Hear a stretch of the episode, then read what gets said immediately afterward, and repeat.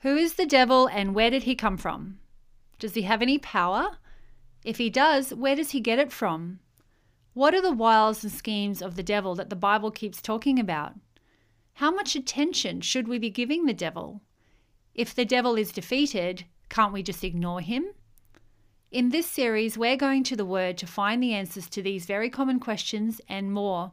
Hello, and welcome to Faith Talks. I'm your host, Emily Preston, and in these podcasts, we will be discussing how to practically apply the principles found in the Word, or how to be a doer of the Word, so that you can start seeing more of the manifestation of God's grace in every area of your life.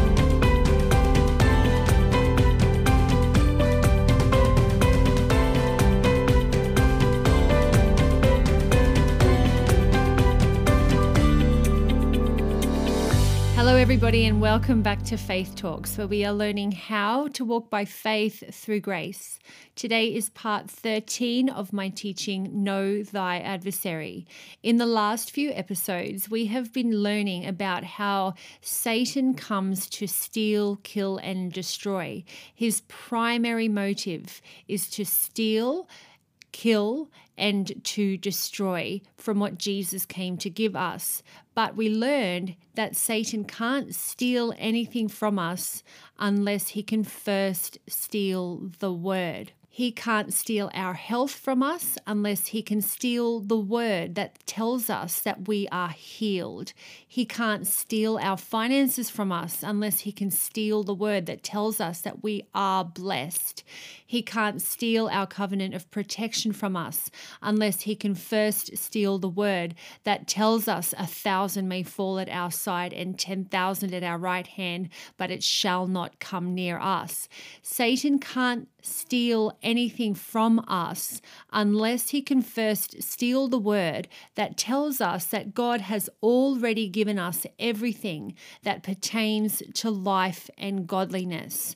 Because if he can steal the word from us that tells us who we are in Christ and what we have through the finished works of Jesus, he can then move on to killing or enticing us to give up sacrifice or let go of the things that we already have because we believe Satan's lies and suggestions about what we don't have more than we believe God's word about what we do have. And so, if he's successful in killing or getting us to give those things up and let them go, and then he can move on to destroying, or in other words, getting us so miserable and consumed with the problems and the circumstances circumstances of our life that He renders us useless to our purpose and calling that God's placed on our life. He puts us out of the way entirely, where we turn our backs on God and give up on the Word and think that the Word doesn't work. And it all starts with thoughts. The enemy cannot steal the word from us unless he can trick us into believing his lies, suggestions, opinions, and thoughts that contradict the word of God. So his number one motive is to steal the word, and the number one way that Satan steals the word is by coming to us with lies, thoughts, suggestions, arguments, opinions, and reasonings that contradict the word of God. And remember that Satan doesn't always come to us in the third person. He makes his thoughts sound like our thoughts. And because we think that they're our thoughts, we don't recognize the enemy behind them and we pay attention to them.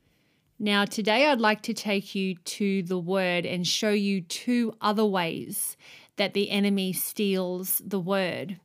And these are ways that are so common to all of us that we may not even recognize that it's the enemy trying to steal the word. So, what I'm going to show you today is life changing. So, primarily, the enemy uses lies, thoughts, reasonings, arguments, suggestions, and opinions that contradict the word of God to attempt to steal the word. And again, remember that it may not be a 180 degree contradiction of the truth, it might be a slight deviation from the truth. But remember that even a slight deviation from the truth makes it a lie. And again, an example of this is I just know that I'm going to get healed. I know that the word is working in my body and I know that I'm going to get healed. Now, why would that be the enemy trying to steal the word? Because God says that by the stripes of Jesus, you were healed.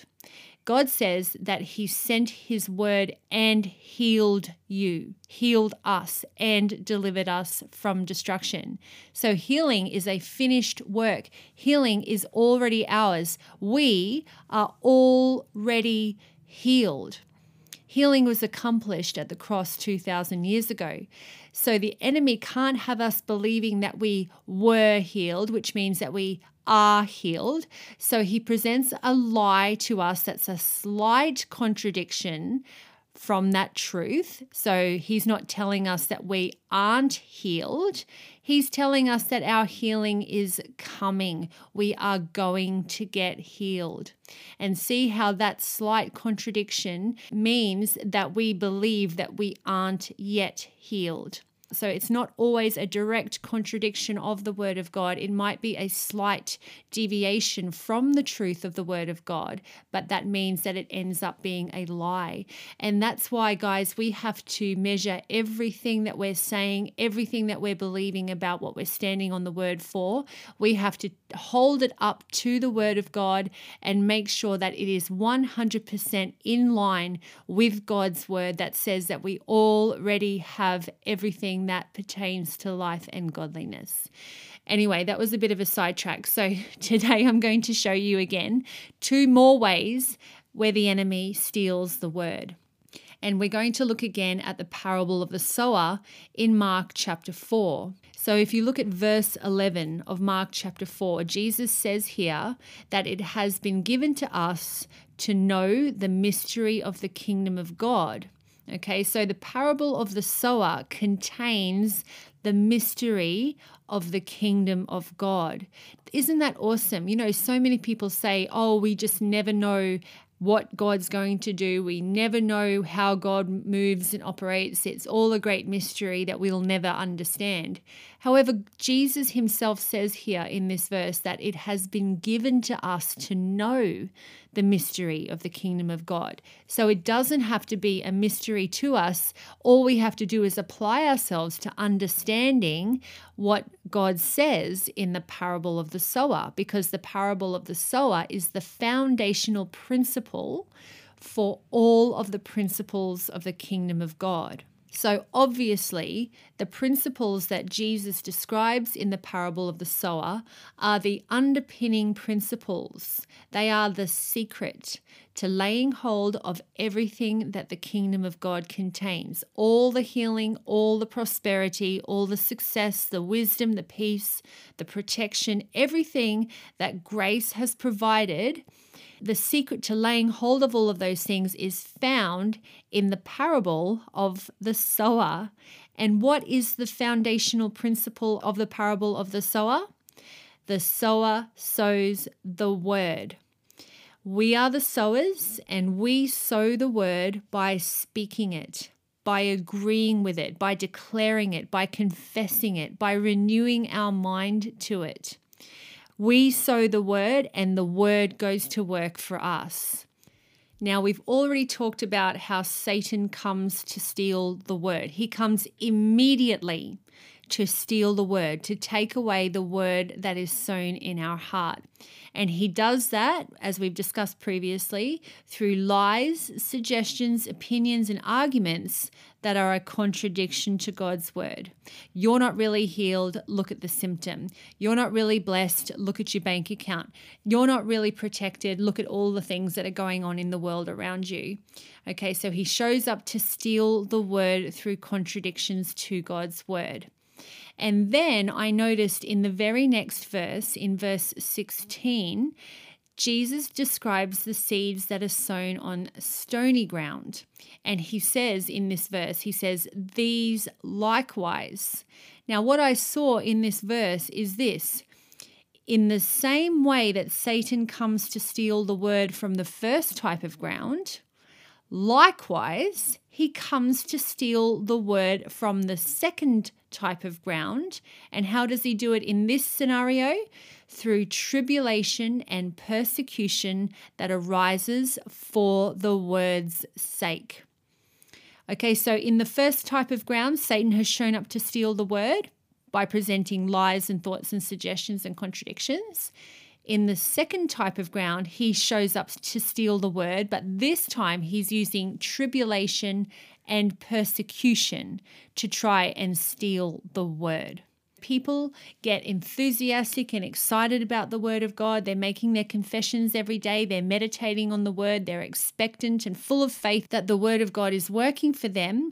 So now Satan shows up with tribulation and persecution designed again also to steal the word.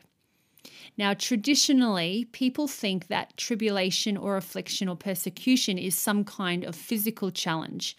They think it's a trial or some fiery furnace ordeal or a wilderness experience or a sickness or a financial blow or some other physical challenge. However, if you look at what these words mean in the original language, it's something entirely different. That word tribulation, which is also translated affliction, is the Greek word thlipsis, and it means pressure, especially internal pressure that causes someone to feel confined, restricted, or without options. It's the feeling that there is no way of escape. So it's actually not a physical challenge at all. It's a mental challenge. so we have our list of confessions, our word seed, and we're speaking the word intentionally and determinedly over our situation. We are full of hope and faith that the word is going to work for us. And so, what happens? The devil shows up to steal the word, and he uses tribulation or affliction. He starts to apply pressure to us about the situation. He bombards us with thoughts about the situation designed to make us feel trapped, confined, restricted, and without options. And he'll say to us things like, what am I going to do if this doesn't work? I've only got a short amount of time before I have to have this situation resolved. I have to try and figure this out and try and figure out everything that I can do to fix this. Maybe if I research enough, maybe if I talk to some more people, maybe if I get some expert advice, maybe if I get enough people praying for me, then I'll get the answer that I need. And what happens? We are bombarded with thoughts about the situation 24 hours a day, seven days a week. It's the first thing we think of when we wake up, and it's the last thing we think of before we fall asleep. And he may even use doctors or experts or family members or other people to pressure us. And they'll say things to us like, Why are you standing on the word? That's irresponsible. You can't do that. You have to be sensible. Use your common sense. Think of your family. And what is this? Pressure. Trying to force us to give up on the word and take the easy or the natural way out. We feel like the walls are closing in on us from each side. We are feeling confined, restricted, and without options. But what's really happening? Satan is using tribulation or affliction to pressure us into giving up on the word. Tribulation and affliction have arisen for the word's sake. Or he will use persecution. Persecution is the Greek word diogmos, and it means to chase, to pursue. Literally means the hunt to bring someone down like an animal. If you've ever watched those nature programs and watched how a lion hunts their prey, They won't always go straight in for the kill, especially when they're hunting an animal that's larger or stronger or more powerful than them. So, what do they do? They chase the animal relentlessly. They try to tire them out and wear them down to the point where they're so exhausted from trying to escape their hunter that they collapse, which is when the lion can go in for the kill we have the greater one living on the inside of us. We are overcomers. We are more than conquerors. We are seated at the right hand of majesty with Jesus. We have been given authority and dominion over the enemy and all of his power. We are way more powerful and stronger because of who is in us than the devil, than the lion that's seeking whom he may devour. So he can't just come in for the kill, he has to persecute us. He has to pursue us relentlessly with thoughts, reasonings, and opinions designed to tire us out and wear us down to the point where we weary in well doing, let go of our confession of faith, think that the word isn't working, and ultimately give up. And that's when he can move in for the killing. And this is the reason why many people think that the problem seems to get worse as soon as they start standing on the word. You know what, guys? The only reason the problem can get worse after we start standing on the word for it is if we're speaking the word over the situation, but also giving life to the problem by talking about it, discussing it, analyzing it with other people, or in other words, empowering it to get worse through our own death filled words. But if we're holding fast to our confession of faith without wavering, the only reason the problem seems to get worse is because Satan has come to steal the word. The devil will use thoughts to point out every little detail about the situation. He will amplify the symptoms or situation by drawing every moment of our attention to them. And he'll say things like, The problem is still there. It's getting worse. The word mustn't be working. If it is working, it wouldn't be getting worse. And what's he doing? He is now persecuting us. He is now pursuing us, chasing us relentlessly with thoughts about the situation, which are designed to wear us out and get us so defeated that we give up on the word. He's applying pressure, applying tribulation and persecution to us to try and get us to let go of our confession of faith, to believe his lies about the situation more than we believe the word, to weary in well doing, to think that the word isn't working. He's shown up to steal the word. One of the other definitions of persecution is persecution that comes from other people. Now, guys, this is super important. Jesus also mentions here in Mark 4, verse 17, that persecution arises for the word's sake, and immediately they stumble. That word stumble means to cause to sin, to cause to become indignant, to shock or offend. It literally means to set a snare and cause someone to fall into a trap. Persecution arises for the word's sake and causes people to stumble, to fall into a trap.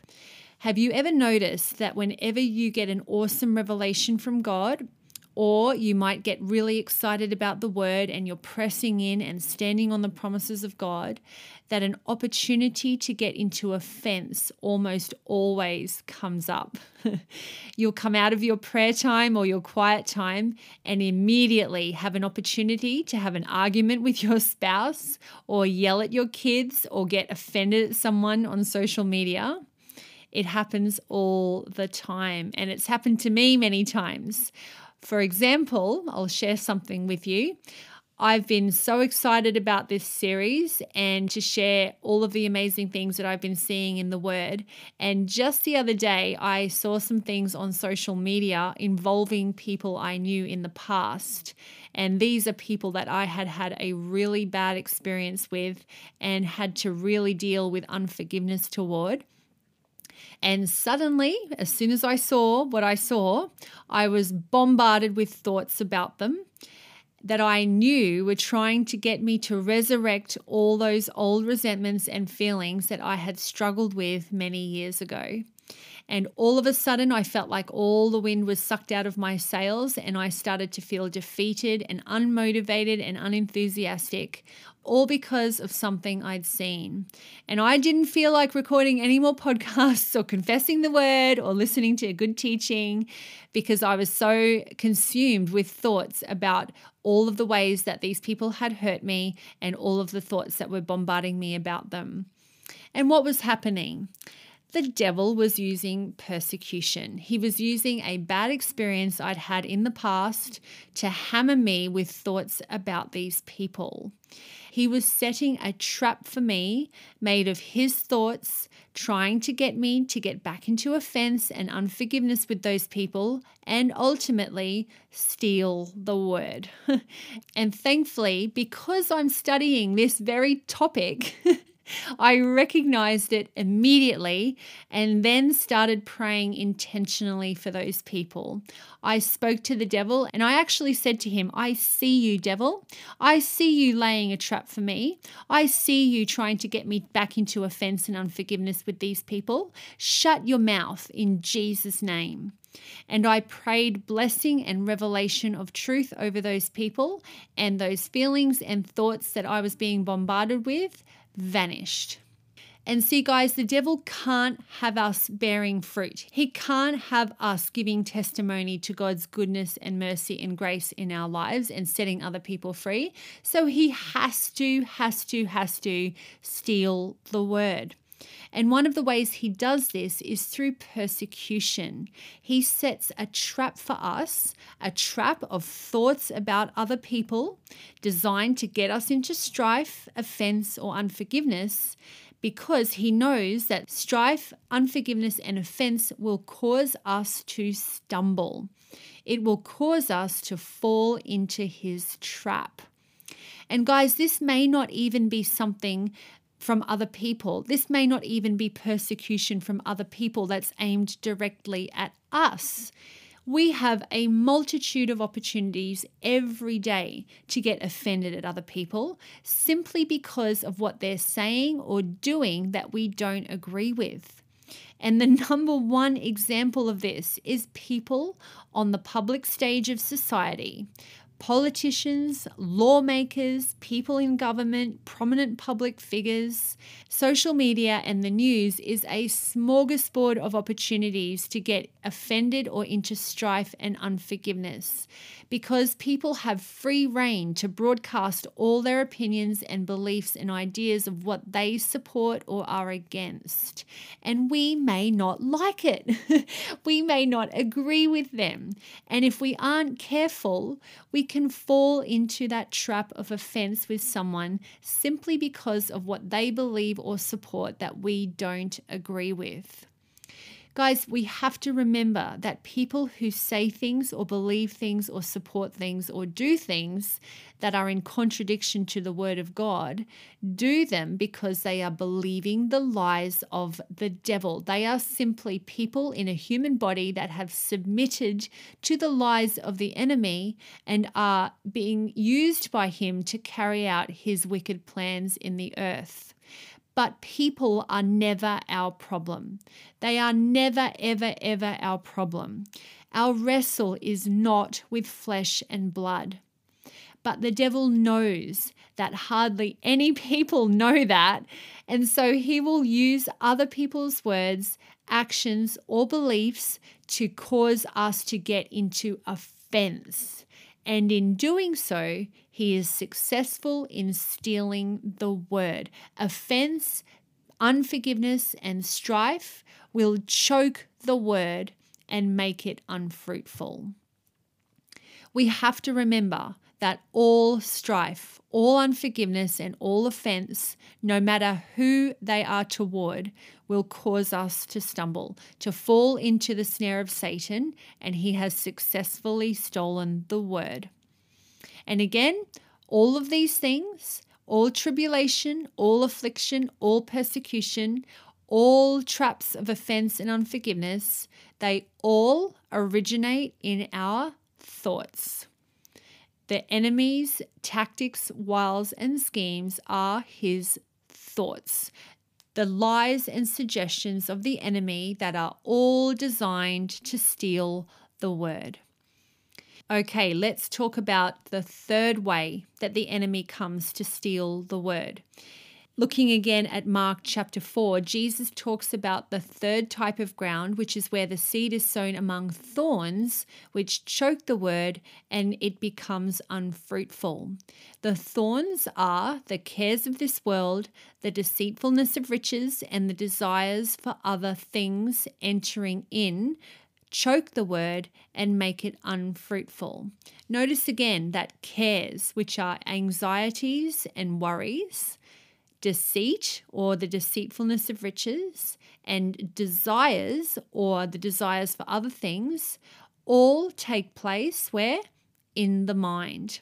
Cares, deceit, and desires all take place in the mind and they all start with thoughts. So, again, likewise, Satan comes in this scenario to steal the word with his anxious, care filled, worry filled thoughts that Jesus calls the cares of the world. And they could be cares about the government and the state of our country, cares about the future, cares about our safety, cares about our children, cares about our finances or our health, cares about other people's opinions of us, cares of our ministry. It could be a million things that we could be carrying care about. The deceitfulness of riches. So we do our confessions in the morning, but we spend the rest of the day worrying about money, thinking about money, trying to come up with ways to get more money or what we're going to do with our money and we think, oh, I don't have time to meditate on the word all day. I have to think about how we're going to get more of this or more of that because that's how all our problems will be solved. and then what's the third thing? The desires for other things. The desires for other things choke the word. What does this look like? We spend a few minutes in the morning praying, but the rest of the day is spent scrolling Facebook and Instagram, watching the news, watching funny cat videos on TikTok or YouTube, keeping up with the Kardashians, and our minds are consumed with thinking all about other people and what they're doing and saying or what we've seen and heard, things that are bringing us no life. But instead are choking the word and making it unable to bear fruit. That's why God tells us in Proverbs 4, verse 22, to give attention to my word, to incline your ears or listen to my sayings. Do not let my word depart from your eyes. Keep my word in the midst of your heart or going over in your mind, will, and emotions. Why? Because it's only my word or God's word that brings life to us and health to us. So the desires for other things will choke the word and make it unfruitful. Do you know that statistics show that the average person, and I'm talking about the average person, spends between two and a half to three hours a day on social media? And on top of that, the average person spends three hours a day watching TV. That's 5.5 to six hours a day. That's just average spent putting our mind, thoughts, and attention on things that aren't the Word of God unless you're watching teaching videos or listening to good sermons or something. That's the average person, spends nearly six hours a day feeding on trash. And I actually read somewhere recently that young people spend eight hours a day on social media, eight hours a day on other people's lives, other people's thoughts, other people's opinions. Now, guys, I'm not saying that we can't watch a bit of TV here or there or scroll social media once in a while, but what are we giving the majority of our attention to? Are we giving the majority of our attention to God's word, which is the only source of life, the only source of health, the only source of peace, the only source of success? Or are we giving our attention to all this other trash that is actually choking the word and making it unable to bear fruit? Now, remember that Satan is subtle, cunning, and deceitful, and he comes to steal the word. So, if he can distract us from the word by drawing our attention to all of these other things that choke the word, then it's as good as him stealing it himself. And he uses thoughts. Again, the cares of this life, the deceitfulness of riches, and the lusts for other things or the desires for other things all originate with thoughts. And he uses thoughts that are worry filled, care filled, anxiety filled thoughts about all of the affairs of our life to choke the word. He uses thoughts that are designed to distract us into getting our mind on things other than the word to choke the word. He uses thoughts about our finances, how we can get more money, what to do with our money, how to manage our money. He uses those thoughts to choke the word. That's why God tells us to cast all of our cares onto Him. He doesn't want anything choking the word. That's why God tells us to meditate on His word day and night, because His word will make us prosperous and successful. That's why God tells us to seek first His kingdom and His righteousness, because then all the other things that we need and desire will be added to us. That's why God tells us to guard our hearts, our minds, our eyes, our ears with all diligence. With all diligence, some translations say above all else guard your heart because why? Out of the ground of our hearts flows all of the forces that will affect our lives, that will affect our health, that will affect our finances, that will affect our peace, that will affect our children, that will affect our lives. Satan cannot have the word bearing fruit in our lives. So he uses thoughts, again, thoughts designed to wear us down, wear us out, put pressure on us, distract us, and cause us to stumble or fall into his trap. Because if he's successful in deceiving us into taking these thoughts, he has successfully stolen the word, which means he can then move on to killing and destroying. Now, before you think that it's all too hard and how am I ever going to deal with all of these thoughts, I would like to reassure you and encourage you that God has made it very simple for us. In every temptation, test, and trial, He has already provided a way of escape, and His way is easy and will never burden us down. So, we're going to wrap up this series in the next few episodes with going into the Word to find out how. How do we recognize the lies and suggestions of the enemy? How do we recognize his tactics and his schemes? How do we prevent him from ever stealing the word from us ever again? And what we can do about it. And it's going to be awesome, guys and it's going to be truth that makes you free.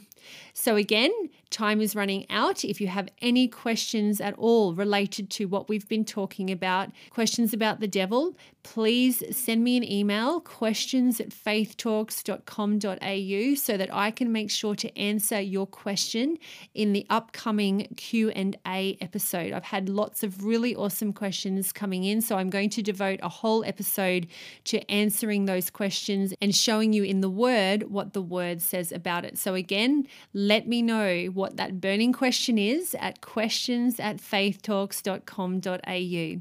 All right, guys, I look forward to you joining me next week as we start to get into the hows. God bless you, and I'll catch you next week on Faith Talks. Thank you so much for being part of today's episode of Faith Talks.